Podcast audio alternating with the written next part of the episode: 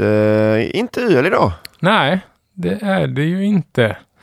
Eh, vi får la be om ursäkt för alla, till alla som eh, har kommit hit för att lyssna på en ölbryggarpodd. Mig också. Eh, Inte ens prata som- bryggning idag. Nej, ska inte ens prata bryggning. Nej, det kan man inte ens säga. För vad säger man egentligen om folk som gör vin och cider och mjöd? Eh, vad är de för någonting? De är ju inte, man brygger ju inte cider. Mm. Vad ingår i ordet brygga tycker ni? Är det liksom, ska något koka eller? Det kan man ju nästan säga. va? Ja, det känns väl som... Ja. Själva bryggningen är väl själva vörtkoket. Liksom. ja. Om man gör sån no boil öl då? ja. Är den inte bryggd då eller? Men det är ändå upphettning på något sätt Mm. va? Ja. Det kan det ju vara Det måste med, inte vara med koka kanske. Nej, Utan, nej. Välkommen Man brukar säga cidermakare, brukar man säga. Mm. Vinmakare. Mm. Mjödmakare. Mjödmakare. Ja, Macer säger man på engelska. Mi, att man är när man gör mjöd. okej. Eh, så man- macer. Mjödare då Mm. kanske? Ja, mjöd. Mjödhög. Ja, ja. Eh, ja, vi ska prata om mjöd idag. Ja. Eh, eh, varför kan man ju undra spontant. Eh, och det är ju för att jag eh, kan en del om mjöd. Men, eh, men också alltså på något sätt i om man liksom kollar på i USA där på något sätt vet, hant, eh, alltså hembryggning kommer ifrån får man väl ändå säga på något sätt. Där kulturen startade. Eh, där är det ju väldigt många eh, öl, hembryggare då som eh, har gått över till att göra mjöd eller så gör man både och. Och även med cider. Alltså både mjödmakare och cidermakare hade ju liksom ingen riktig stans att ta vägen, ingen förening eller något sånt där, utan, de, utan eh, däremot så tog ju de här eh, American Homebrew Association, tog, tog eh, hemcidermakarna och hemmjödmakarna under sina vingar eh, på något sätt och tog hand om dem eh, i, i samma organisation liksom. Och det, Och det, med- det har ju SOBF också tagit efter. Eh, liksom, I alla fall på in. mjöd, ja. Mm. Cider har vi Ciderfrämjandet Ja. i, i, i Sverige liksom. Men i, men i, men i USA hade de ingen sånt för, för eh, ingen som tog hand om dem som gjorde det hemma åtminstone liksom. Eh, eh, så, så de har väl eh, buntats ihop där och det har man väl liksom också märkt att, att eh, öl och mjöd går väl också hand på ett annat sätt tycker jag. Att det är mycket Alltså många av de mjöderi, de första liksom mjöderi, mjöderierna i USA eh, är ju ganska många hembryggare eller, eller kommersiella bryggare som har startat mjöderi. Liksom. Och, det har man ju märkt även på en del ölmässor att det är ganska vanligt idag i alla fall att det är någon mjödmakare med på ölmässor. Eh, att det är, verkar appellera, mjöd verkar appellera samma eh, konsumenter som öl mer än eh, Inte än mig. vin. Mer än vin ja. Mer än vin, ja. Precis, ja. Nej, mjö, alltså Simon hatar ju mjöd. Mm. Det har han ju tatuerat på innanlåret. eh, och alltså det finns ju, jag har ju stor respekt för alla som hatar mjöd. Utom mig. Utan Simon. Nej, men vi kan väl Nej, snacka. men jag hatar väl inte mjöd men... Du har inte hittat ditt mjöd än. Jag tycker inte, ibland, det är en och annan mjöd kan väl vara gott liksom. Ja, ja. men eh, Men ibland men så... det är ju gott med bananlikör också. Liksom. Jo, jo, visst. Men, man, jag tycker med, med mjöd... Men det är men jag, liksom- jag, det är nästa det, avsnitt. Det, exakt. För det är väl, det är Jag typ kan ju samma säga sak. så här att jag älskar inte mjöd. Kan jag säga. Jag eh, tycker om mjöd. På, jag tycker att vi, att vi har en bra relation så. Jag älskar öl. Men för mig eh, handlar ju alltså det är sällan jag blir sugen på, fan vad gott det vore, gött det vore med en flaska mjöd nu. Liksom. Utan för mig så, så tycker jag ju att jag tycker det är roligt att göra mjöd. Eh, ungefär samma relation som jag har med eh, med eh, suröl på något sätt. Jag tycker att det är roligt att kunna vara kreativ på ett annat sätt än inom ölbryggning där jag är väldigt tysk och rak. Och du vet, eh, men, men med mjöd kan jag experimentera med smaker och kryddningar och sånt på ett annat sätt än vad jag eh, tillåter mig själv göra med inom ölbryggning. Eh, Jag skulle nog kunna tycka att det var lite kul Alltså typ i en matsituation, alltså para med någon efterrätt och Ja, sådär. Då exakt, skulle ja. jag kunna hitta Ja, plats för mjöd känns det som. Ja, ja men, eh, köper jag också. Men det är, eh, eh, och sen så är det, de gångerna jag, de gång, få gångerna jag verkligen älskar mjöd är ju när man väl gör det, för att det är så jäkla smidigt att göra om man jämför med, eh, med ölbryggning. Mm. Det går, fort det är inte mäskkärl som ska dras fram och jag klarar mig på den utrustning jag är hemma. Så därför lämpar det sig i den här podden också, för jag tror att de flesta av våra lyssnare egentligen redan har allt de eh, eh, de har redan allt de behöver för att göra mjöd. Eh, eh, men det går liksom, man kan göra det på du vet, en halvtimme, en timme. Kan du göra ihop en, en must till, eh, för att jäsa till mjöd på ett annat sätt. Så det går mycket, det går mycket smidigare helt enkelt att göra en en, och sen så är det ju det är just det här med, med vet, att det är spännande och laborera med smaker och sånt. Det är ju jäkligt roligt. Men, men, men jag är ju lite för inbiten öl nörd för att kunna bli en mjödnörd eh, när det kommer till att konsumera åtminstone. Liksom. Men det ligger gött i munnen, mjödnörd. Eh, mjödnörd, ja. För det är, återigen är ju det du och jag pratat om Simon och tycker liksom är bra att det största liksom hotet för mjöd är namnet mjöd. Ja, det, det håller jag med det, om. Det, liksom, det, det, går aldrig att göra coolt. Eh, Det finns aldrig någon som på Stureplan kommer gå och beställa en Ge mig det dyraste mjödet. Mm. För att eh, ordet i sig är liksom, det låter töntigt. Ja, framförallt tror jag... Vikingar. och sen så tror jag det också, exakt. Att det förknippas så extremt mycket med eh, med skäggiga män som gick bärsärk och våldtog och plundrade och höll på liksom. Uh, och det är ju inte, men då kommer vi liksom uh, in på du vet mjödhistoria lite, för att det är ju Alltså det var inte, det är inte vikingarna som uppfann mjödet, eh, eh, utan, utan det är ju betydligt äldre än så. Utan man tror ju att det är ju den äldsta, äldsta eh, vet, alkoholdrycken eh, mänskligheten liksom gjorde och i alla kontinenter. Det finns liksom långt innan Jesus gjorde vatten till vin så drack man mjöd i Indien, i Kina, i Afrika, i Europa och så vidare. Liksom. Eh, det, väl, det, det finns väl till och med sådana som misstänker att man både att det här som Jesus gjorde vatten till kanske var mjöd eller någon mjöd konblandning. Det var inte vin i alla fall, tror man inte, utan det var någon, han, gjorde, någon annan. Han gjorde vatten till mjöd. mjöd. vänta, bara, vänta några månader. Ja, ja. Detta vin är... Ni får inte ha så bråttom. Ja, precis. Jag får göra om, hela, jag får göra om konfirmationen igen. Ja. Men vad... Eh, finns det någon koppling mellan vikingarna och mjöd eller? Ja, alltså vikingarna drack ju mjöd. Det gjorde de absolut. Och de var ju ganska tidiga på det här med att ha, ha tambin liksom. Eh, och då hade man ju tambin i skepp, som det kallades, det, som upp och nervända. Jag trodde du skulle säga skäggen. Ja, ja skäggen, det var de säkert. Liksom. Eh, upp och nervända eh, typ korgar som var liksom engångsgrejer. Idag kanske ni som kan en del om biodling vet ju att man har ju ramar som man kan ta ut. Du behöver inte liksom döda samhället varje säsong, utan de övervintrar ju i kupan och så vidare. Man tar ut ramarna. Men då var det tvungen att döda, så man dränkte ju bina oftast mm. för, att, eh, för att börja om, eller rökte ihjäl dem. Eh, och då fick de vaxkakorna och då fick du ju, eh, och då fick, lät man det rinna, rinna ut i någon säck, liksom, genom någon säck. Så, den, så samlade man pånungen och så gjorde man mjöd på det. Och sen så tog man vaxkakorna och la i, blandade ut med vatten för att lösa upp det. Så fick man en, en, eh, en vätska med mindre honungsmängd i. Eh, så då gjorde man två sorters mjöd. Man gjorde en liksom stark mjöd och så gjorde man en på det här. Lite som first och last runnings mm. på...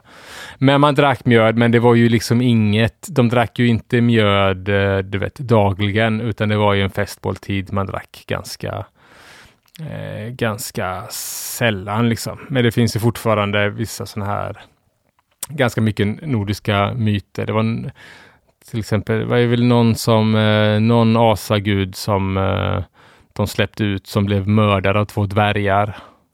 Fjalar och någon annan. Som de sen, eh, som dvärgarna tömde den här asaguden på blod och gjorde mjöd på blodet. Och eh, om man drack det mjödet så blev man världens bästa skald, poet. Liksom. Uh, så det finns ganska mycket, men som, som sagt, de drack inte svin mycket mjöd. De drack inte så mycket mjöd eh, som jag tror att uh, folk tror. eh, och jag tror ju inte heller att vi skulle vilja dricka det mjödet. Det var nog jävligt äckligt liksom. Eh, kan jag tänka mig. Det var nog surt eh, av, av vet, laktobakterier man kryddar ju med lite, jag försökte hitta något, såna, du vet, något recept på det, men det finns ju ingenting. Men man, man tager vad man har väl lite liksom hemma. Liksom. Men det var ju säkert flugsvamp och stryknin och skit i. Liksom. Eller, om jag känner de där jävlarna rätt. Liksom. Okay. Eh, men, men eh, rent liksom i eh, processen då så är ju mjöd mer likt att tillverka vin än att tillverka öl. Fast, eh, fast eh, så, så egentligen är det, alltså mjöd är ju mjöd, en egen process och en egen dryck. Det är, det är inte öl och det är inte vin, utan mjöd är mjöd helt enkelt. Så Men, det är slarvigt när folk, när folk ska förklara mjöd. Mm. Folk som tycker att de kan mjöd för, ja. för någon. Och så, så ja. säger man, men det, för vissa säger men det är väl typ som honungsöl. Nej, det är mer som honungsvin. Ja, det är bättre för det kallas ibland mycket oftast liksom honungsvin istället. Liksom. Ja. Eh, och det är ju mer korrekt tycker jag än eh, att säga att det har något med öl att göra, för det har det verkligen inte. Nej. Men däremot så finns det mjödstilar som kanske har mer med det att göra, för man slängde i sädeslag ibland, gamla limpor och sån skit liksom. Eh, när man när man hade saker över helt enkelt. En limpa gul bländ.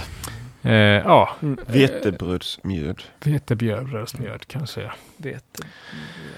Eh, nej men det är ju mer likt vin, alltså man gör en, för alltså honung är ju eh, naturligt antiseptiskt, det vill säga, det, du vet, har ni någonsin sett mögel eller att honungsburken har börjat jäsa hemma eller fått mögel på honungen liksom? Nej, inte socker heller. Nej, nej.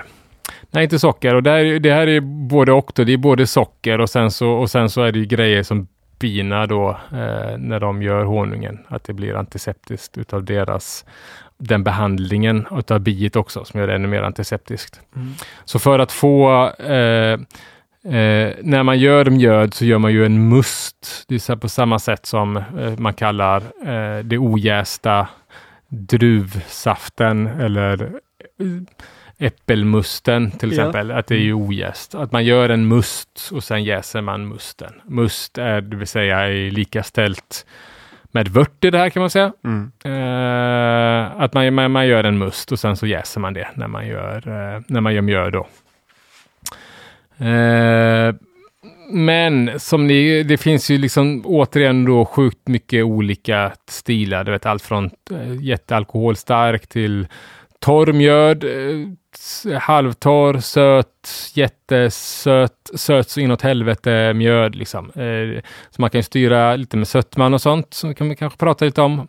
Men vad som är ganska vanligt, vilket man kan tänka på direkt, är ju att eh, honung i de flesta fall åtminstone, nästan alltid, eh, saknar ju syra. Eh, det vill säga när du gör vin och när du gör cider, eh, när du gör vilket fruktvin som helst, så har du alltid fruktsyra eh, som på något sätt balanserar restsötma. I öl har du ju beska som balanserar restsötma. Men du har ju ingen syra och inga tanniner i honung. Liksom. Eh, så, det, så därför är ju mycket av mjöd, mjöden som man köper idag, kanske kommersiellt, är ju mycket fruktmjöd, för då får man ju syra. Man får ju även tanniner från eh, eh kärnor och så vidare. Eller så ekfatar man dem och så får man ta in den vägen. Eh, men jag har ju gjort en del mjöd genom åren. Mm. Eh, det är inte så att du har vunnit något pris? Jag har faktiskt vunnit några priser här då. Eh, det har jag ju, jag ska inte tvätta ut det med dem priserna. Det var den, priser det som du kallade EM som egentligen hette ja. typ Crazy Cup N of Mead Manufacturing. Mead Madness Cup. ja, inofficiella EM kan man säga också. Då. Ja, men, du, jag tyckte det lät bättre. Här har du två avundsjuka människor. Så. Ja, precis. Ja. Ja. Ja, Grattis igen Du ser ut nästan som en lila geting. Jag tänker efter. Fan, det ser ut som en faktiskt. lila geting? Ja, jag har randig t-shirt på mig. Ja. Det är lila bi. Lila bi. Ja, vad har ni vunnit på sistone? Inte ens en match Uno. Eller hur? Uh, nej, det. nej, det var länge sedan jag vann en match Uno. Nej, men, eh, men rent traditionellt, så, jag vet inte om det talas om annan traditionell mjöd, eh, är ju eh, Tej till exempel. Etiopien har ju sin egen nationaldryck liksom som man gör på eh, sån eh, honung och eh, gesho-rot för bitterhet. Eh, Okej. Har man en speciell rot då som man gör på. Men skitsamma. Eh, det är mer likt en öl i processen. Mer likt vin än öl i processen. Ursäkta mig. Mm. Men jag tänkte att jag skulle gå igenom här eh, hur eh, Magnus, eh, det vill säga jag, gör mjöd hemma. Ja, stegen liksom från... Ja, ja lite men så, det är väl bra. Precis, ja. Hela Ja. processen. Eh, så vi börjar med steg nummer ett då. Det är ju skaffa honung. Då går du ut i naturen, letar upp ett En vildbin. vildbin. Eh, Nej, vildbin samlar inte honung. Nej. Vet inte Men om ni hur visste det. Hur det? många biarter har vi i Sverige? Mm, s- minst fem. 19. Ja, det var fel. Det, jag såg eh, strand, sand, bi. Jag såg igår läste jag i tidningen att man hittat Nej. tre bin som Ja. de inte fanns så ofta. Nej. Så att det finns nog jättemånga. 70. Ja, 300 Ja. är rätt svar. 300 bin. Eh, då är det ju då 300 bin är ungefär lika många som vi har häckande fåglar i Sverige. Men vadå, om, det inte, om de inte, om vilda bin inte samlar honung, hur gjorde man mjöd innan man eh, hade tama bin då? Eh, då ska jag berätta för dig då. Tack. Eh, utav de här 300 bina som finns i Sverige så är ju eh, eh, de flesta då är ju solitära bin. Det vill säga de eh, bor inte i en kupa, bor inte i ett samhälle. Nej. Utan eh, de enda bina som gör det är ju det vi idag kallas för tambit eller honungsbit då. Mm. Apis mellifera. De a- är de andra sådana här incelmän? Eh, det är, det är kvinnor. Och sen så är det ju humlor. Humlor är ju bin. Och de eh, kan ju vara sociala om det inte är snylthumlor som då parasiterar på eh, de här sociala bina. Jag hade inte ens planerat att prata med bin, men, det, men jag eh, har ju faktiskt eh, skrivit ett examensarbete om vildbin en gång. Ja. Men vad, eh, de, eh, vad eh, vi- vildbina gör är att de samlar pollen, eh, gräver sina gropar. Det finns ju murarbin som murar hål i vet, eh, gamla gnaghål och sånt i stammar och så vidare. Eh, så har du sandbin som lever i solitärt i, eh, i sand. Sanden. I sanden, ja. precis. Ja. Du har tapetserarbin som vet, tapetserar och så vidare. Men vad de gör Ja, just det. Ja, inga Eh, följdfrågor på mål- det. mål- Nej. målarbin. Kägelbin. Ja. Och eh, Ja. de då, de eh, samlar pollen. Eh, de lägger pollen i, i små korgar kan man säga inne i sina bon. Lägger äggen där i. Det kläcks en larv. Larven äter upp pollen, pollenet, massa annat. Nektarn då som den samlar, det har den bara för energi, alltså för att få hjärtat och vingarna att gå helt enkelt. Det är det enda. Eh, de, det, eh, till skillnad då från honungsbit då, som övervintrar. Eh, För att övervintra så måste du ha någon form av energi som gör att, att hjärtat slår hela året runt. Liksom. Eh, därför samlar de även honung då. Det är för att ha liksom, något, eh, någon energi helt enkelt för att klara vintern. Men vad, nu kanske jag ställer en jättedum fråga, men vad är egentligen honung? Eh, Vad kom, upp, gör, är det jag har ingen aning. Nej, det är ingen dum fråga. Jag, Nej, det är jätte- Är det bit som gör honungen Alltså, man- eller liksom? Fan, jag måste bara ändå säga att eh, slänga in det här med att det eh, antagligen bara är en biprodukt. Bara så att, bara så att det är sagt. ja, ja, ja. Ja. Nej, men eh, jag kan inte den här kemiska processen. Men, men bina, eh, de tar ju upp det i kroppen och eh, typ Men bildas bajsar ut. Ja, precis. Ja, precis, det, var, det var min enzymer nästa, vilket, var sånt. kommer den Ja. ut? Bajsar de ut det? Jag tror det, ja. Någon, eller någon slags körtel på något sätt. Liksom. Men, eh, och, eh, men sen, Äter de det sen? eh, sen äter de det på vintern då Mm. och deras larverna äter det liksom, för att de inte ska, ska dö av eh, svält. Liksom. Mm. För du vet, i bikupor måste man ju ge sockerlag på vintern. Precis, du tar ju bort det de har samlat för att klara vintern eh, och så ger man något sockerlag istället då. Man byter ut honungen mot eh, sockerlag. Eller fo foder som man Mm. säger också.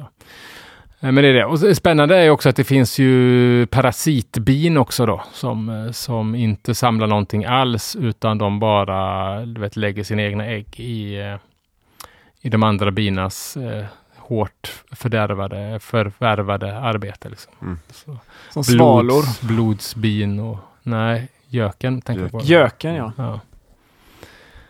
Det var ju grundskolebiologi där. Tycker man. Jag har inte gått grundskola. Jag började universitetet med en gång. Ja. Nej men eh, så är det. Liksom rent språkligt så tror jag också att mjöd, eh, var, liksom, var kom ordet mjöd ifrån? Och det misstänker jag, det finns ju ett stort Uh, uh, jag har försökt ta reda på detta, men för jag har haft någon teori om att det kommer ifrån uh, Polen. På något Polen är ett jättestort mjödland, liksom, har traditionellt sett gjort mjöd mycket, både Polen och Östeuropa. Men för på polska är ju honung mjod, M-I-O-D stavar man det. Det är ganska likt mjöd. Så jag vet inte vad som var först, liksom om kanske deras ord för honung kommer från mjöd eller tvärtom. Vad sa du nu, var det honung som hette mjod? Mjöd eh, på polska är honung, ja. Okej. Okay.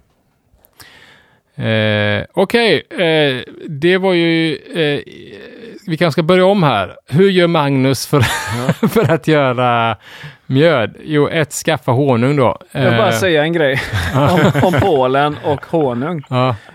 Kollega till mig var på eh, besök i en polsk fabrik. Mm. Och så var de ute på kvällen och så skulle de dricka öl och så, så beställde han eh, ett honungsöl. Ja. På 5,5 procent och så skrattade ja. de åt honom och så sa ja. att eh, this is only for pregnant women. only pregnant women order this. det var jävligt okay. hårt gjort. Ja. Kanske hette mjod något Krupnik. De, ja, jag vet fan. Men, det, ja. En liten passus. Men skaffa honung och här är väl det liksom jobbiga. När jag gör honung, när jag gör mjöd eh, så gör jag eh, ungefär 6 liter must. 5 liter eh, glas damejeanner är väl det jag slutar med. Liksom. Eh, så det är inte sådär jättemycket och bland annat för att fan honung är ju dyrt liksom. Det mm. kostar mm. ju en del pengar att skaffa honung. Hur mycket honung har du i en sån batch? Eh, ungefär eh, 1 till 1,5 kilo. Två burkar typ? Eh, det brukar vara 700 gram ofta. Ja, det beror ju exakt på vart du skaffar din honung. Liksom. Mm. Köper du svensk honung så kan du göra det.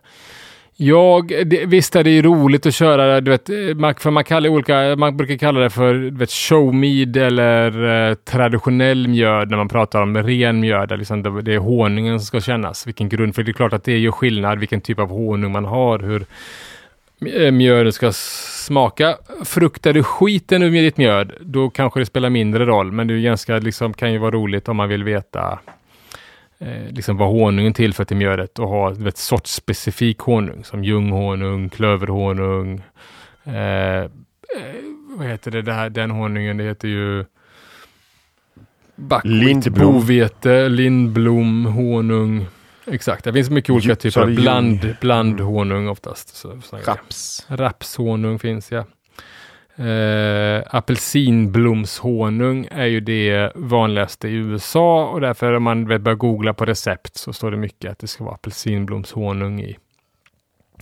Jag eh, kan säga, eh, och sen så kan man ju då känna eh, någon mjödmakare, för det behöver ju inte vara sådär fin slungad honung. Det kan ju vara... Menar du biodlare eller? Ja, biodlare. Ja. Eh, det, det, kan ju vara, eh, det kan ju vara insektsdelar och vaxkakor och sånt kvar i när du mm. har det till mjöd. Eh, det behöver inte vara fint och slungat. Det känns, kan kännas lite onödigt tycker jag. Men, men det, det är väl då får man känna något sånt som man kan ta lite ful honung. Jag, eh, Magnus, går till Lidl när han ska skaffa mm. honung. Jaha. Och eh, tyskarna kan fan honung. Nej, men de har en bra, billig, prisvärd eh, eh, honung som bara är honung. Man får hålla ett litet vakande öga för ganska mycket honung idag är fake honung. Jag tror det finns ju regler på det att för att det ska stå honung på så måste det vara 100% honung. Men annars är det ganska vanligt att man blandar ut det med glukossirap och sådana grejer. Och sen så gör man det ändå en snygg förpackning med någon sån här eh, eh, yngelkammare och sånt i, det vill säga den här du vet, hexagon. Mm. Eh, och så att det ser tufft ut.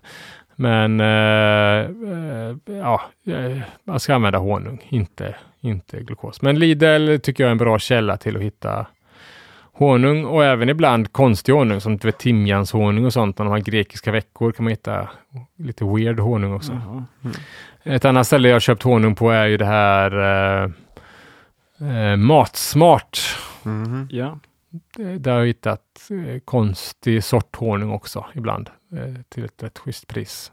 Där de, någon har beställt för mycket, något företag har beställt för mycket eller eh, men det är steg nummer ett då, skaffa honung. Jag kan tipsa också, det finns en Facebookgrupp som heter Honung säljes nära dig, hjälp en bisvärm. Okay. Där jag är medlem. All right. Där folk lägger upp så här, nu har vi eh, först, nu har vi fått ut första mm. batchen honung för säsongen. Mm. Typ så här, eller så kan man bara skriva så här, jag är på jakt efter uh, tre kilo honung, bor mm. i Kungälv. Okay. Så kan folk skriva. All right. Sen har jag också, jag, på, uh, på Körn, jag springer runt där ganska mycket. Det är rätt ofta det sitter så skyltar. Köp, säljer Nej men så här honung, jag antar att de har någon uh, förening, någon organisation och sånt där, för oftast samma typ mm. av skylt. ja, men det är Svenska, Svenska Bioodlarföreningen. Men jag som... vågar liksom aldrig, det är som inte uppenbart att man kan bara gå och knacka på och köpa honung liksom, men nej, nej. det kanske man ska börja göra. Ja, om du vill ha honung ja. Om jag vill ha det ja. ja, ja. knacka på. Säljer ni svartkål här? ja. Kan ju testa det med. Ja. Mm. Eh, och Uh, vad man även då behöver, förutom liksom det mest liksom basica utrustningen. Jag använder mig av en uh, 10 eller det 15 liters hink, en biapåse, en hävert eller tappkran på hinken, ner till en glasdamejeanne och sen flaskfyllare och hävert igen då för att buteljera mina flaskor. Och vattenlås? Eh, ja, vattenlås. Ja. Det, det som är runt omkring. Liksom. Ja. Men, det, men det är det jag använder. Eh, och eh, sen eh, behöver man rent liksom, råvarumässigt så behöver du ju någon form av gäst och gästnäring. Eh, och gästnäringen är väl den speciella för att med honung har ju i, i princip finns ju ingenting där för gästen utan, eh, utan det är ju bara rent förjäsbara grejer. Eh, så bland oss prisvinnande mjödmakare, mm. den gruppen, så, så använder man sig utav Det nickar icke instämmande jag ser man här. Nej, men då använder man sig av två gästnäringar, en som heter Go Firm och en som heter Firmade O framförallt. Uh, Fermade O i Fermade O det står för organic. Det är liksom uh, inte konstjordmässigt gjord uh, gästnäring utan det är en organisk. Uh, Go Firm däremot är ju en gästnäring man använder enbart vid rehydrering av gäst för att se till så att gästen får den bästa starten möjligt liksom för, för resa där. Och sen behöver man en gäst i nio fall av tio använder jag samma gäst. Är det första gången du gör mjöd så rekommenderar jag att du använder den här gästen också. Och den heter eh, Lalvan 71B 1122 och är en vingäst helt enkelt. Mm. Den är ganska tacksam och enkel. Sen finns det jättemycket olika, men man använder vingäst. Du kan göra, göra jättebra mjöd med ölgäst också. Men jag rekommenderar ändå att man, är det första gången du gör mjöd, så kör på den gästen. Liksom. Den är trygg. Och den kan även, det pratade vi lite om när vi gjorde, pratade cider, med det här med malolaktisk konvertering, att den kan naturligt göra det om du har eh, om du har mycket bär och frukter i så kommer den konvertera en del fruktsyra till mjölksyra som gör det skapligare. För jag rekommenderar att man eh, gör, är det första gången man gör mjöd, så gör en bärmjöd. Liksom. Eh, gör inte de här rena showmeadsen där man ska visa honungssmakerna. Det är ungefär som brygga lageröl. Liksom. Utan mm, okay. det är bättre att köra någon fruktmjöd så du kan eh, dölja eventuella fel, alltså felsteg i fruktgött. Helt enkelt. För det brukar vara ganska mycket frukter. Man har ju ganska mycket Hur mycket kör man då? Liksom? Eh, ja, det är nästan lika mycket som honung. Liksom. Ett kilo brukar jag väl ha i ungefär eh, till eh, fem liter. Mm. Det är ju Visst, det är ju mycket men inte vansinnigt mycket. Nej, nej, men det är det jag har biapåsen till då. Mm. Eh, så vad jag gör när jag gör mitt mjöl då är att i den här, alltså på något sätt så blandar jag ut honungen och vatten i jäsinken. Kallt vatten? Eh, nej, här är det ett helvete med honung och kallvatten. Mm. Det är mm. svårt att få det blandat. Så jag brukar eh, ibland då, jag brukar oftast ta du vet, kokande vatten ett par, tre liter och börja med och du vet använda det för att få ut all honung i burkarna och sådana grejer. Mm. Det kan även vara en bra idé att lägga dem i varmt vattenbad innan för att göra det mer lättflytande. All honung, eh, alltså det, man pratar om det kristalliserad och flytande honung. Liksom. Det, det har egentligen bara med tem temperatur att göra, men all honung kristalliserar sig någon gång. Liksom. Men det är egentligen inget farligt att använda kristalliserad honung, utan det är bara att hetta upp den igen helt enkelt, eller eh, värma upp den. Men jag brukar, jag brukar röra ut den i jättevarmt vatten i början. Eh, vissa då eh, kokar ju alltid musten eller, eller honungen innan för att, för att det finns ju eh, de är ju inte, de är ju hyfsat renliga av, av sig bina, men det ju, finns ju, kan ju ändå finnas eh, spår av bakterier och vildgäst och sånt i honungen. Liksom. Eh, men jag har helt slutat med det. Uh, och det tror jag också har, vet, det blir hög alkoholhalt, man tillsätter ganska mm. mycket vingäst. Mycket av vingästerna är det man kallar för sån här uh, killer yeast.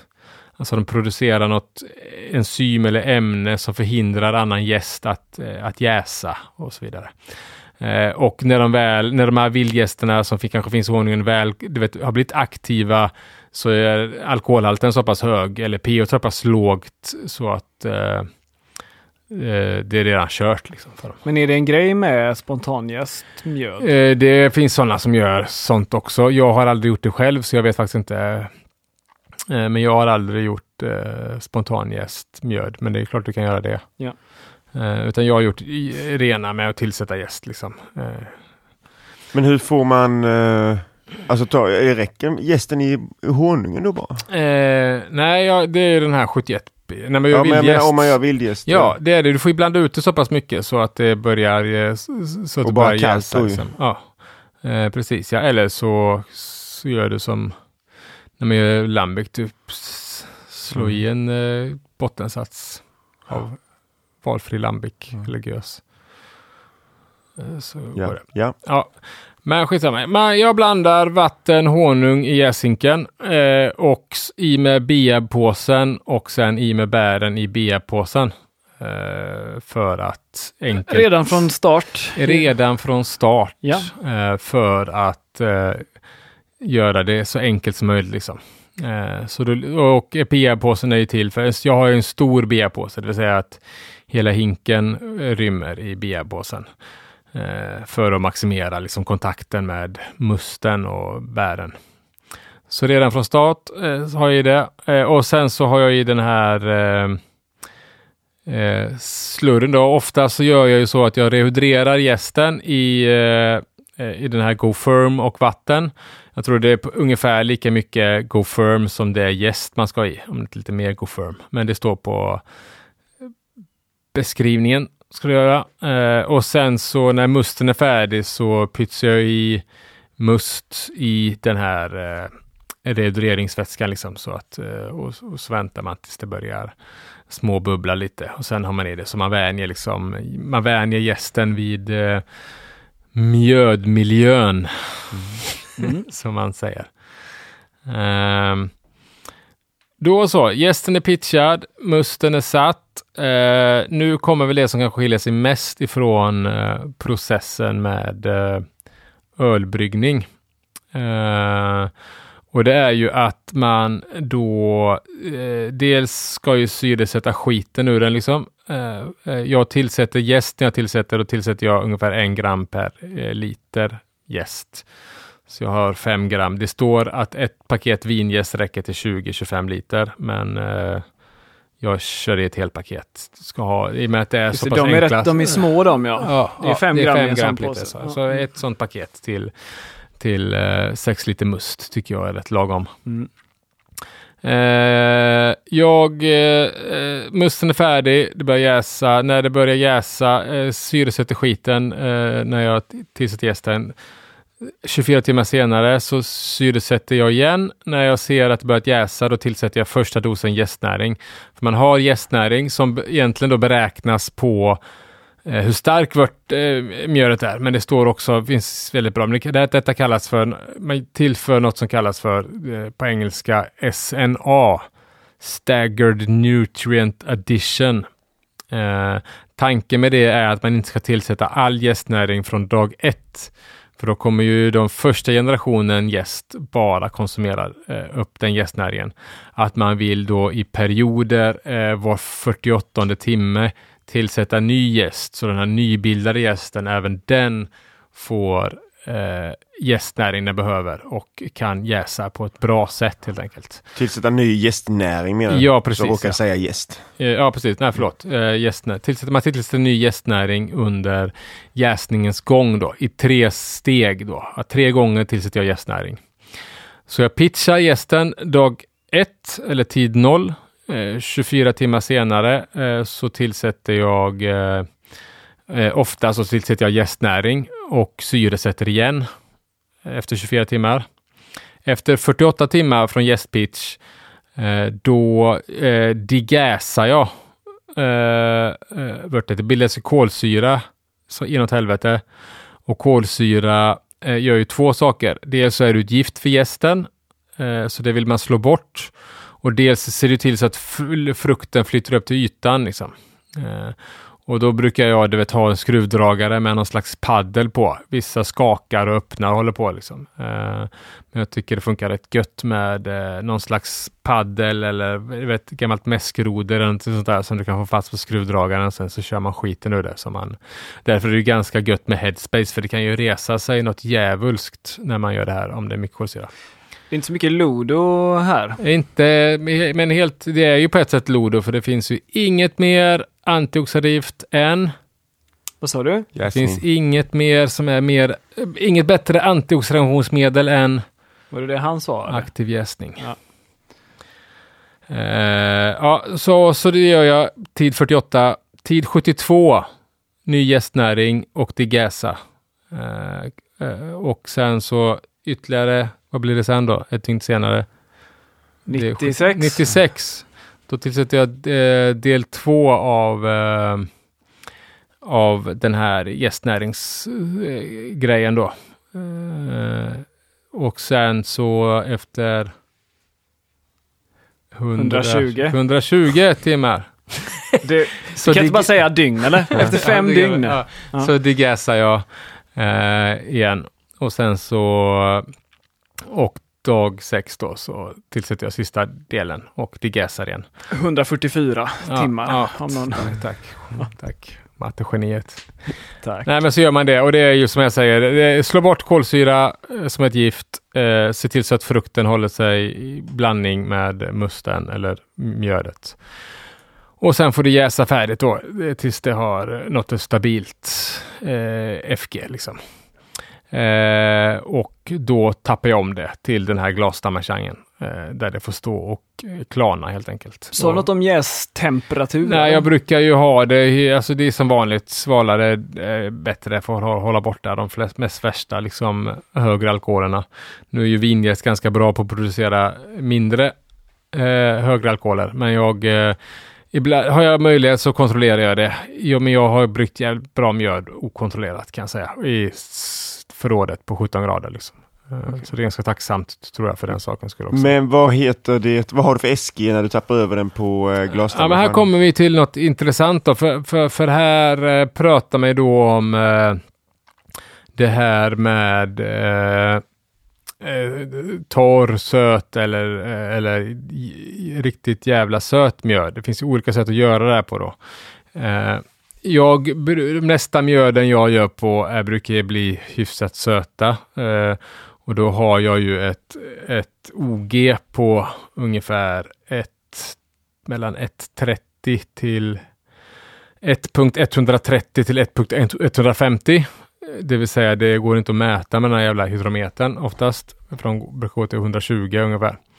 Eh, och, det är ju ett och, bra trick att man tar hälften vatten. Hälfta vatten, hälfta kan man göra, precis. Sen får man gångra det med två eh, efter man läser av bäret. Ja. Men eh, det är ju ett sätt att göra på och, och då styr man ju restsötman med gästens alkoholtolerans. Eh, för det, det, kommer ju inte jäsa ner till noll då, liksom, utan det kommer ju stanna där gästens alkoholtolerans är. Eh, vilket oftast brukar vara runt 12-13 grader. Eh, grader 12-13 procent. Om man då gör en torr mjöd, då kanske oget ligger på 1090 och då jäser den oftast ut till alltså minus 0, eller 90980 eller någonting sånt där. Liksom. Ja. Eh, då kan man ju det skedet, tycker man att det är för torrt, liksom, så kan man ju då eftersöta och eh, stabilisera och sen eftersöta. Och här finns det ju sådana här teorier om att ja, men det, alltså vill man att mjöl ska smaka honung, då ska man eftersöta med honung. Eh, vill man att det inte ska smaka så mycket honung, då ska du jäsa med all honungen och få en, du vet, restsötman ska du få genom att, men allt ska vara med i jäsningen helt enkelt. För det kan man ju tänka på när man tänker, alltså det är skillnad på, alltså vin eh, som ju är eh, fermenterad druvjuice smakar ju inte druvjuice. Det är Nej. något mer som händer. Eh, det smakar ju liksom annat och det är samma sak. Eh, och det är samma sak här att, det, vet, den, att processen att genomgå en fermentering an, ändrar liksom smakbilden så pass mycket. Eh, men, om, men, men vad jag gör om det är en dessertmjöl, det får man liksom lite där får man lite, gå lite på feeling. Det beror ju på vilken frukt, hur mycket syra det är frukten, hur mycket tanniner det är. Eh, det, det bestämmer ju hur mycket restsötma du kan ha i ditt mjöd. Men oftast då så brukar jag ändå alltid stabilisera mitt mjöd någon gång. Eh, och sen så eftersöter jag det. Och med stabilisera menar jag då svavla det eller tillställa svavel, jässtopp eller kaliumsorbat. Eh, då stannar jag jäsningen och sen så kan jag tillsätta honung så jag får det F1 jag vill ha. Eller som passar eh, eller som jag tror passar eh, det mjödet jag gör. Liksom om det är ett väldigt syrligt mjöd eller väldigt tanninrikt bär så kan jag ha mer syra liksom än, än annars. Eh, och sen så efter man har gjort det, om man, om man då sötar, man kan ju söta med allt möjligt sköj. Jag har sötat med eh, det, jag har sötat med dadelsirap, jag har sötat med honung, med eh, lönnsirap, med eh, koncentrerad äppeljuice. Liksom. Det, där kan du eftersöta med eh, smått och gott från kyl och frys. det kan man göra.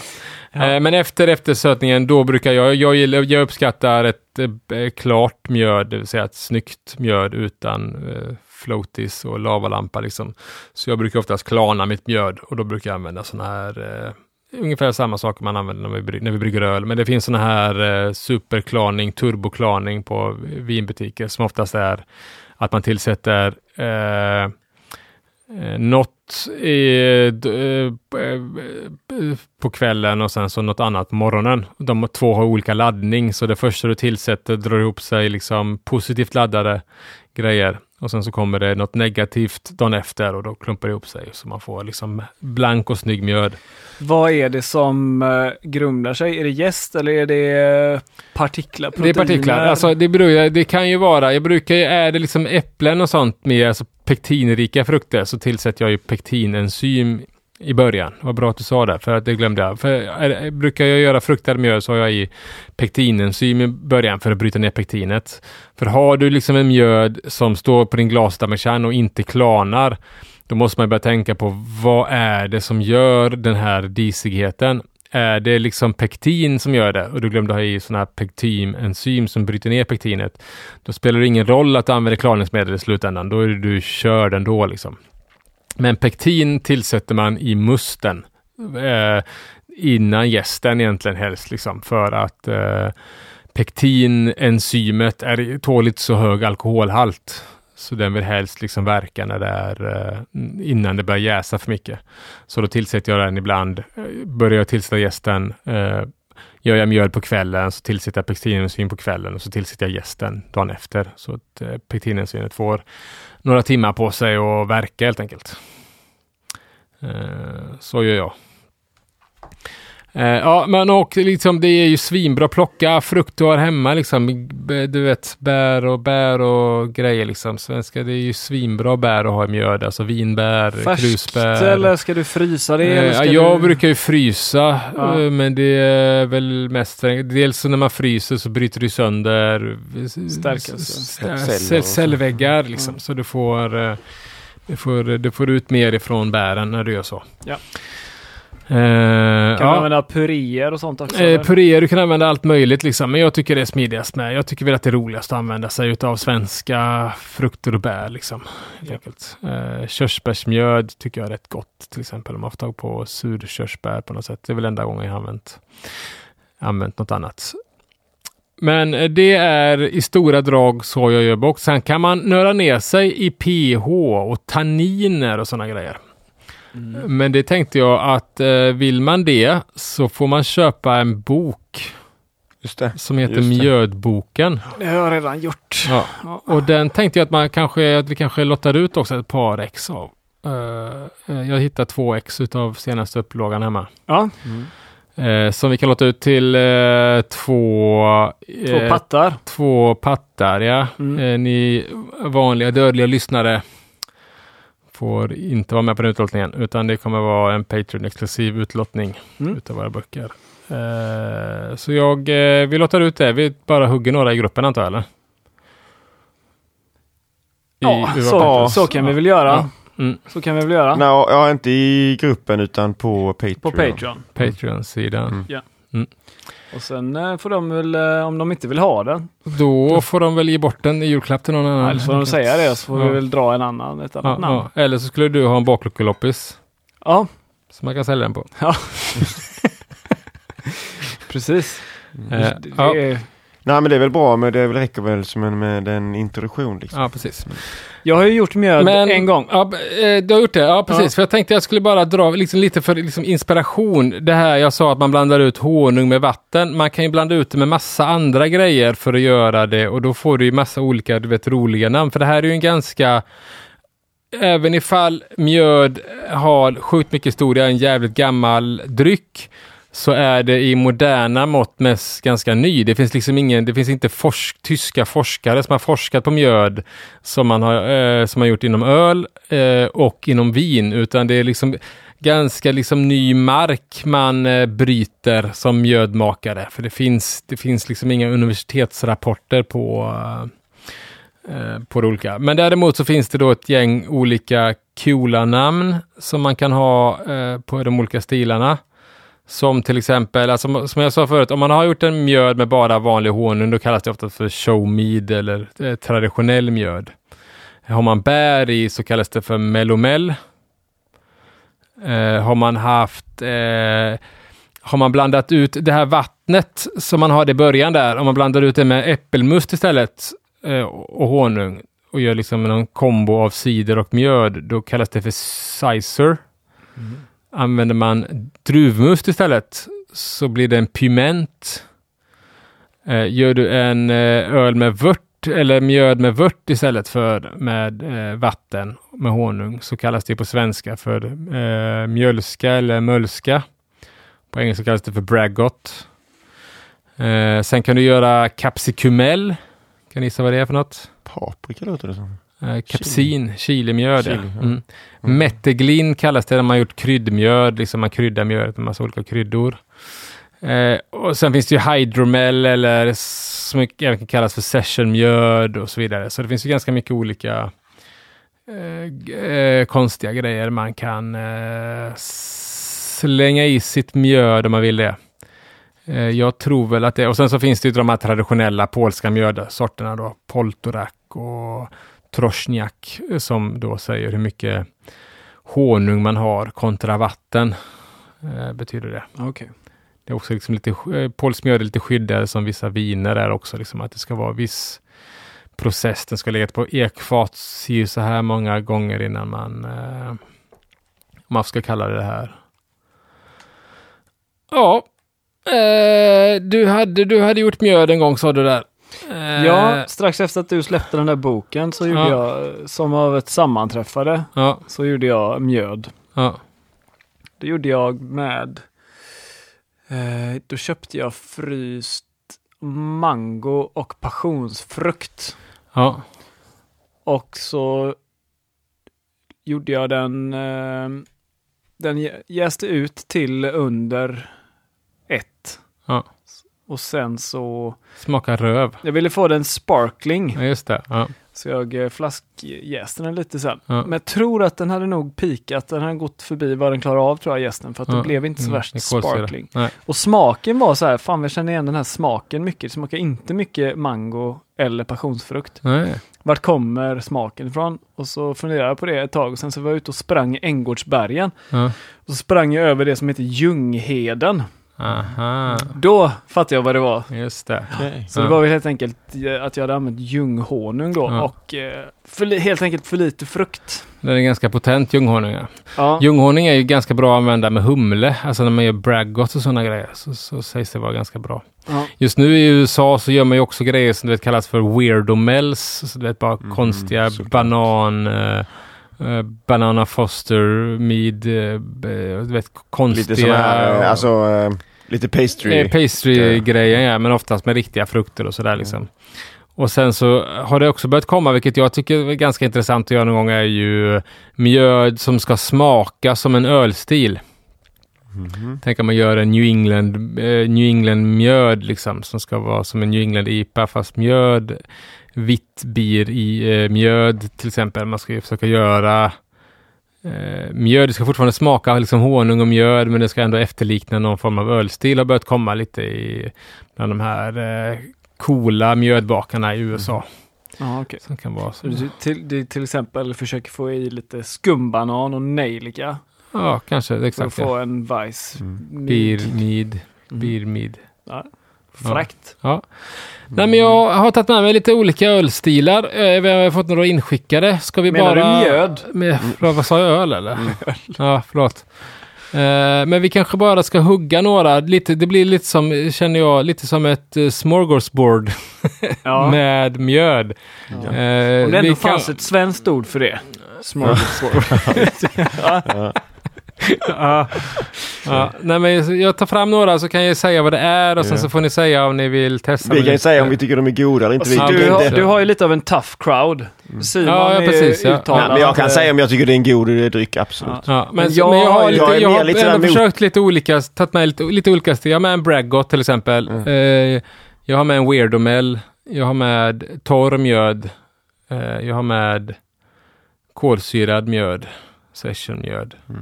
Ja. Och sen så hade vi med lite Melomels också från då, som de var inskickade. Jag har ju då en preferens i allmänhet när det gäller dryck och Ja. mat. Och jag har ju Du gillar ju inte sötman. Nej, jag har ju Nej. svårt för det alltså. det. Ja. Men, eh, ja, spännande. Så det kan bli intressant. Men Men, men, men jag hämtar den här, Ja. jag tar med, har det en back eller något jag kan bära i? Och de drag sån här Dramaten. Jag kan, det är så mycket flaskor. En jag ringa- säckakärra. ringa precis. Glenn Hysén. Glenn Hysén. Varför då? Han var ju back, vad fan. Det var ju det var inte mitt skämt, det var ju på spårvagns... Det var ju Robin som, som drog det. Det var ju rätt bra skämt. Att Ja, ja. Mitt bästa... Ja, vad fan, hur var det skämtet? Att det sättet jag kommer ihåg att uh, Glenn Hysén var back, det är att det går att hälla i honom 20 öl. Badum. Pew. Yes, hämta mjöl.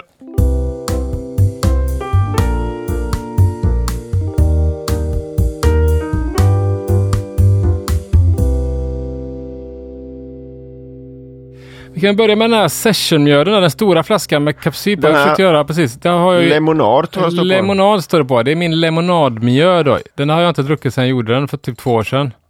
Men jag kolsyresatte lite mjöd på fat och flaska från fatet. Så här har jag då haft i jättemycket... Låt mig gissa, låt mig gissa. Ja, Eh, Låt mig också gissa. Äpple. ja, jättemycket habanero chili. Eh,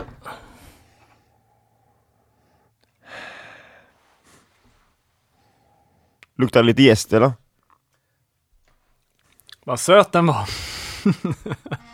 den var ganska söt ja. Men, är Men det är ju en jättetydlig syra med ju. Mm. Ja, det är det. Oj, oj, oj. Den är ganska Jag skulle läskig. beskriva den mer som nästan syrlig. Alltså den är Mm. söt. Den hade varit söt för att vara en läsk. Men den är inte söt för att vara mjöl. Nej. Men syran kommer ganska fint ändå. Men det är en ganska läskande åt. Det skulle ha mer kolsyra liksom. Uh, jag, tycker doft, jag gillar inte doften. Det doftar lite det här när jag gjort typ försökt mig på att göra vin någon gång och sådär. På riktiga och även cider ibland kan få den här doften. Ja, alltså det är lite gästig doft. Ja, lite gästig doft. Ja.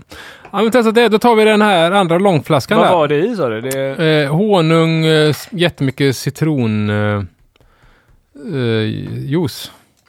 Det okay. var en konstig eh, kapsyl. Sitter som en nästan liten kork i toppen. Ja, det...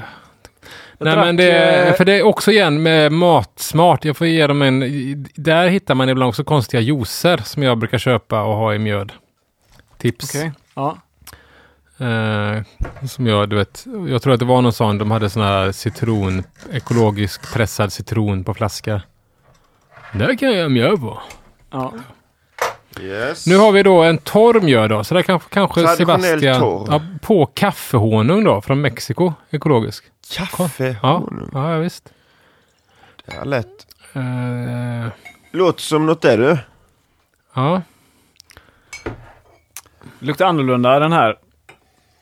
Den här är ju då inte eftersöt där. Det luktar lite aceton. Ja, det luktar ju ganska tydligt. Det luktar, luktar tycker jag, vax. Bivax. jag bara, jag, jag kan vara positiv. ja, men jag tycker den luktar lösningsmedel. Tycker du det? Ja, det tycker jag verkligen. Mm. Jag tycker den smakar mm, med, men... och luktar lite som uh, den här, uh, nu man köper ja, så här. fy fan. Det smakar ju lösningsmedel. Bassets, uh, vad heter den, den här licorice mix. Mm -hmm. De här, vet ni vilka jag Lite menar? Lite mandelmassa då? Ja. Den gula, den gula delen av de okay. här fyrkantiga ah. Ja, jag är ledsen, men jag känner, jag får nästan känslan att det här är ingenting man ska stoppa i sin kropp. Liksom. Eh, nej, det gör verkligen inte jag. Så eh, vill jag inte dra det. Smakar mer honung i alla fall. Mm. Eh, nej, men det var, är det vanilj Det är ingen vanilj nej. nej. nej. Då kan vi ta den med kapsyl där borta. Den silverkapsylen. Det går fan undan här alltså. Det är ju, det tror jag, nej inte den, utan den andra. Uh, den ja, det är ju en gammal Braggot. Jättegammal Braggot. Eller mölska.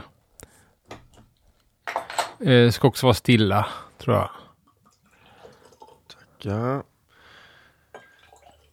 Kopparfärgad. Ja. Det har du inget negativt att säga till dem i alla fall. Nej, färgmässigt väldigt gott. Doftar lite russin. Ja, lite barley wine feeling. Det luktar eh, cola. Tycker jag. Nej, vet ni vad den smakar? Eh, luktar? Den luktar johannesbröd. Vad fan är det för något? Ja, det, är det, på det är sånt där som man hör ofta, men jag vet inte vad det är. Det är en typ... Um... Johannesbröd kärnmjöl. Johannesbröd det är en svinsöt frukt som växer på träd typ runt Medelhavet. När jag var i Italien plockade vi väldigt mycket sånt. Mm -hmm. eh, Utan syra eller? Ja, det är inte, den är inte särskilt söt. Och det, men det är typ så 60 socker i den. Ser ut som en platt torkad banan ungefär. Aha. Ja. Luktar väldigt mycket johannesbröd. Okej, okay, ja. Nej men det var ju det jag var ute efter. Mm. Johannesbröds. Johannes Brmjöd. Det var bra sagt Här är ju, tror jag, bara blandat ut bara malt, flytande maltextrakt och honung och vatten. Och sen jäst den skiten. Det var ganska gott det här tycker ja, jag. Ja, men det var ändå helt okej. Det smakar ju, men det får smaka mycket öl. Smakar ju, påminner ju mycket om barley wine. Liksom. Ja. Uh, framförallt nu när den fått oxidera lite. Mm. Hur stark är den här, vet du? Uh, 13 mm, brukar man dra till med när man inte vet ja. när man gör mjöd, för det brukar alltid vara 13. det är ungefär där de flesta gästsorter har sin högre. För det får man, kan man ju, enda, enda man får räkna på är ju att när, om du eftersötar med honung, då spär du ut alkoholhalten. Liksom. Men de flesta yes, vingästsorter har ju en tolerans på ungefär 13. Liksom. Okay. Fan vad det här luktar johannesbröd. Jag, jag ja. tror att jag har lite, jag ska ta med det nästa gång vi spelar in johannesbröd. Så får ni smaka på det. Ja, jag har jättemånga flaskor Braggot kvar också. Så. Ja. Mm, ja, men då tar vi eh, den lilla flaskan då med min Weirdomel. Som ju är en banan bouchette Acer Glyn. Bouchette, vet ni vad det är eller? Nej. Bouchette är när man karamelliserar honung eh, i slökokare eller någonting sånt där. Då blir den liksom marshmallig. Marshmallows. Oj! Oj, oj, oj. Skämtar du eller? Det doftar ju så mycket grillad marshmallow. Och banan så inåt helvete. Ja. Det luktar sjukt mycket eh, sån här, eh, sån här eh, banan man har grillerat med saker. När man gör bananmjöl då, det gör man ju något speciellt. Då tar man en sjuhelvetes massa bananer, skalar dem, och så kokar jag bananerna i eh, vatten i typ fem timmar. Och sen silar jag av det eh, vattnet och har blandat honungen med. Det var inte helt dumt ändå alltså. Det var sjukt mycket bananer. Jag var, jag var Ja. inte med. Det var inte alls mycket så här. Nej, det var faktiskt inte...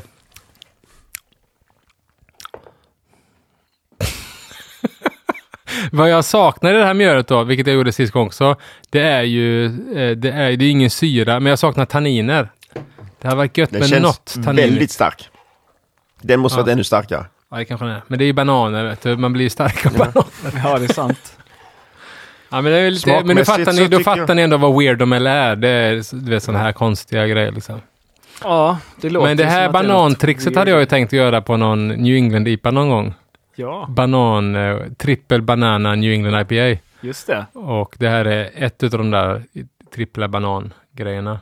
är ju mäska in med bananvatten Mm. Ja, och sen har torkad banan i i mäsken. Ja. mäsken. Jäsa med eh, bananjäst.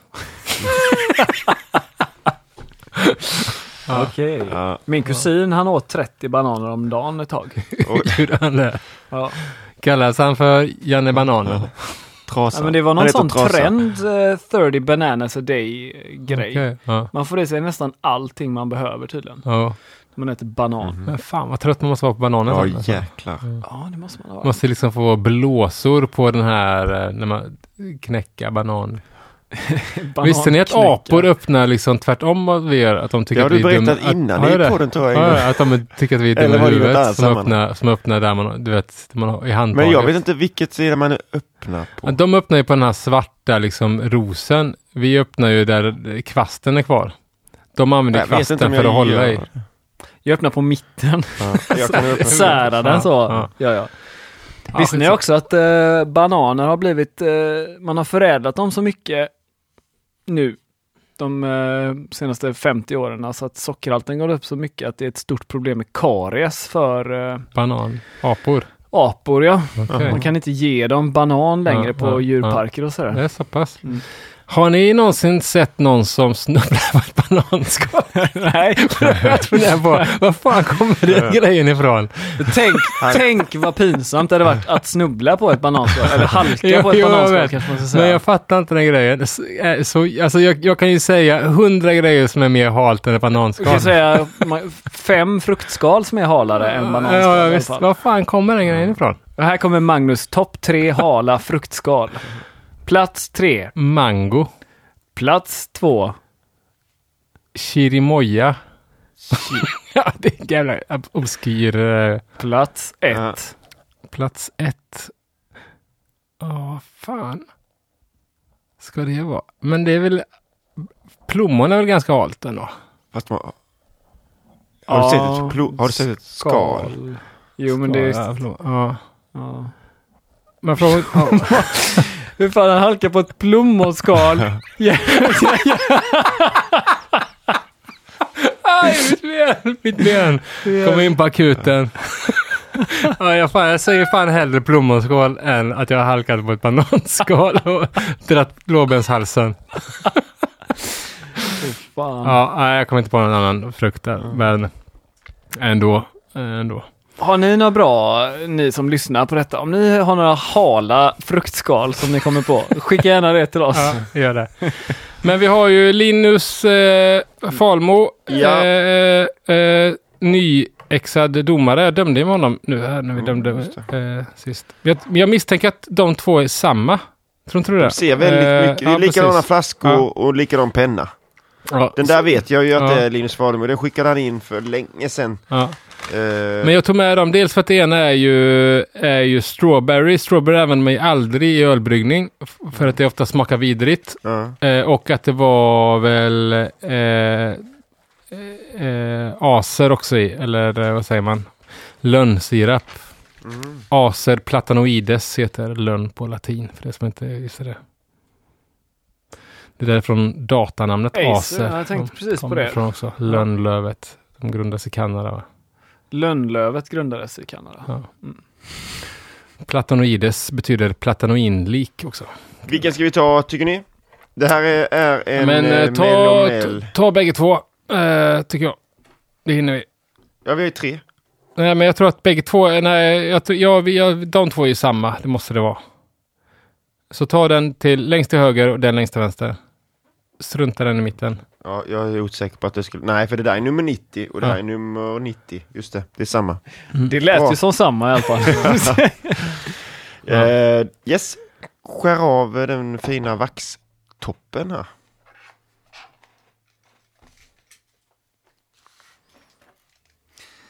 Öppna den andra så länge så mm. meckar jag med den här. Klar. Fan. Snabb han var. Håller ni på mycket att vaxa flaskor eller? Jag har gjort en del eh, på mjöl. Det, när det bara blir några sådana få flaskor, då tycker jag man kan lägga liksom lite extra tid på, eh, på att pimpa dem. Alltså vax eller uh, sådana här krymp, krymphettor på vinflaskorna och sådär. Jag håller fortfarande på här. Det var ju goda, härliga, bäriga smaker i den här mm, eh, falemos. Sylt, syltigt liksom. Men det är ju tacksamt med bär också. Det är... mm. Har jag fått någon sån? Nej, det var... Nej.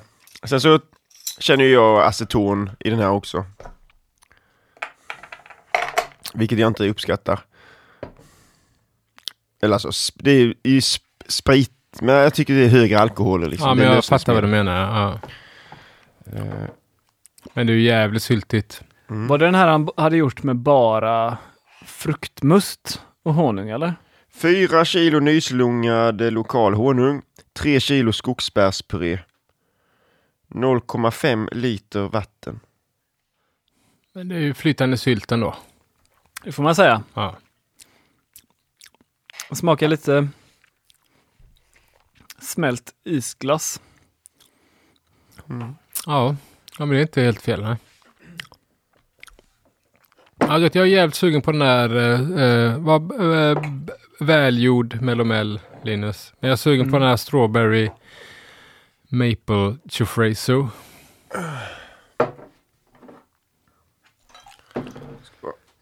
Strawberry Maple Vanilla också. också. Också lite Weirdomel.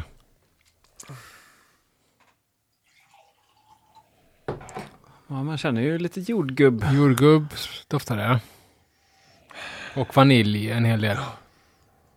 Det gör att det blir nästan lite fake jordgubbs eh, doft tycker jag. Mm. Man tänker att på någon jordgubbsgodis eller... Jävlar vad gott det var. Ja, Satan vad gott det var. jag ska smaka med. Oj.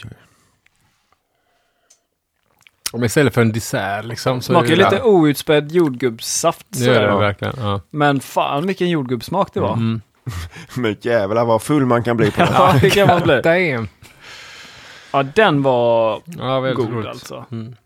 Aningen mycket sötma för mina smaklökar då, men det är ju ändå... Mm. Blir du speedad nu eller? Kommer du inte sova i natt? Eh, nej, det kommer jag säkert inte göra. Men det var gott. Mm. Ja, tack Linus. Eh, förlåt Jonathan, jag tror jag glömde din. Jag fick ju så jäkla mycket flaskor efter den här spårvagnsturen. Och eh, eh, jag vet inte hur ni var, men jag kände mig så att man var lite high on life. Så jag har glömt bort hälften av vad, vad jag sa och eh, vad jag tog emot för flaskor. Vem säger den här då? För det står JN på den. Ja, kanske det är... Eh, Eller vet du vem som har gjort den här? Nej, jag, jag tänkte bara att det där måste vara Falmo också, för det var samma nej, penna. det står ju JN och han heter ju Jonathan det, Då är det Jonathans ja. Då är det Jonathan Nygren ja. Det står ju JN på den här Vanilla Oak Aged Blueberry Raspberry. Gör det? Ja, men då är det, då är det, måste vi ta den också. Gött Då är det ju Jonathans, de här eh, och eh, Linus som... De delar kanske på samma penna. Samma penna och samma flaskleverantör. De har köpt en penna ihop. Det tycker jag ändå är fint. Finns bara Ja, en Ska vi öppna den här också då? Ja. Skövde. Vanilla Oak Aged Blueberry Blueberry Raspberry Blackcurrant Gooseberry Mead. Gooseberry är väl... Eh, Krusbär. Krusbär ja. Krusbär. ja. Ja, men det var liksom, det var inte de här acetonsmakerna i den här sista jordgubbs. Och det var det som jag tyckte var gott. Att där, Ja, men lite, det här är ju också det där receptet. Det här man tager vad man haver. doftar inte lika sött. Om man säger. Men det var vanilj i den här med. Mm. Det doftar ganska mycket vanilj. Men lite strävare den här. Alltså, det känns som att Verkligen. bär i. Verkligen. Ja, Alltså jag tror att det är... Tydligt är ju- Det tyckte jag var gott. Oak Aged som det står. Ja, just det. Fasen var, var ek det. Ja.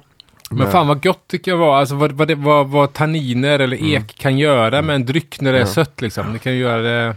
Men ger det här motståndet. Mm. Att det inte bara blir saft. Nej, nej. Vad duktiga de gossarna var på att göra mjöd. Ja visst. Där ser man.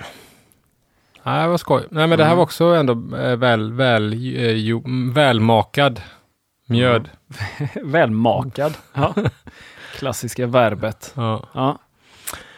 Eh, ja, nej, det var det. Eh, Magnus, Mjöd-Magnus, Mhm. som är mitt eh, Lunarstorm-namn.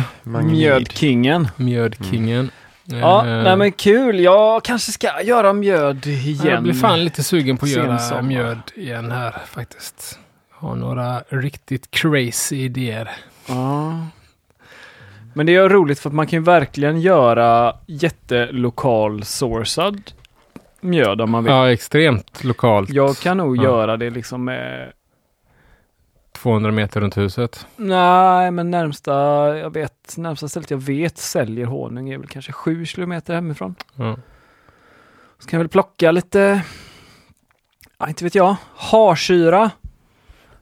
Ja, det kan Ja. du göra. Tång. Oxalis acetosella Heter det det? på latin, ja. Tror jag Ja. för mig. Oxalsyra har du det. Vi har det mycket i sallader hemma nu. Ja, oj, oj, oj. Det och kirskål och grejer som man kan Ja. plocka. Nässlor har väl kanske börjat bli lite för stora Ja, nu. ja, Well, well. ja. Vad händer nästa? Är det du som ska Eh, nästa gång är det köta Det är jag igen köta, ja. Ledsen för det. Ja. Gossar och damer och... Nej, men vi ska prata om tysk öl igen då, blev det. Så det blev ju Helles. Det är ju lite öppet mål där för namn va? Go to Helles och Helles i munnen. Helles i munnen. Det var My Dog Morris ja. Ja. Ja, nej men vi kör eh, lite klassisk ljuslageröl tänkte jag. Ja. Tysk måltidsdricka. Eh, lite så mer liksom frukost lunchdryck. Ja. Känns som i Bajen. Mm. Eh, en, eller min upplevelse, eller vad vi, när du och jag Simon var i Bajen sist tillsammans och vi klockan nio stämp, stoppade in på ett bryggeri och det var fullt med folk klockan nio på morgonen som satt och drack Helles. Ja. Typ. Brotzeit. Brottsajt, Mm. vad betyder det? Det får du ta reda på till nästa avsnitt. Den som lyssnar får svaret. Men eh, bra! Ja, eh, Eh, ah, eh, eh, det, eh, Två lyckliga personer kommer få... eh, Eh, böcker, precis. böcker, Ja. Mm, kul! det kommer Mm. de få. Eh, betalar de en eh, 500 så skriver jag någonting i boken också. Yes! Nej, men det får, kan man få om man vill. Jag Ja. kan signera dem. Och andra som är intresserade kan köpa Tusen, boken. det kostar tusen spänn om man inte vill ha den signerad. Ja, lite så exakt. Ja. Ni får jättegärna köpa min bok. Mjödboken heter Precis, ja. ja. För det lackar in mot jul och mina barn vill ha presenter. Just det. Ninjago. Ni, Ja. ja. fan, fan, det är dyrt med Ninjago-grejer alltså. Bra, men då hörs vi igen om två ja, veckor. Tack ska ni ha. Ha det bra. Halleluja. Halleluja.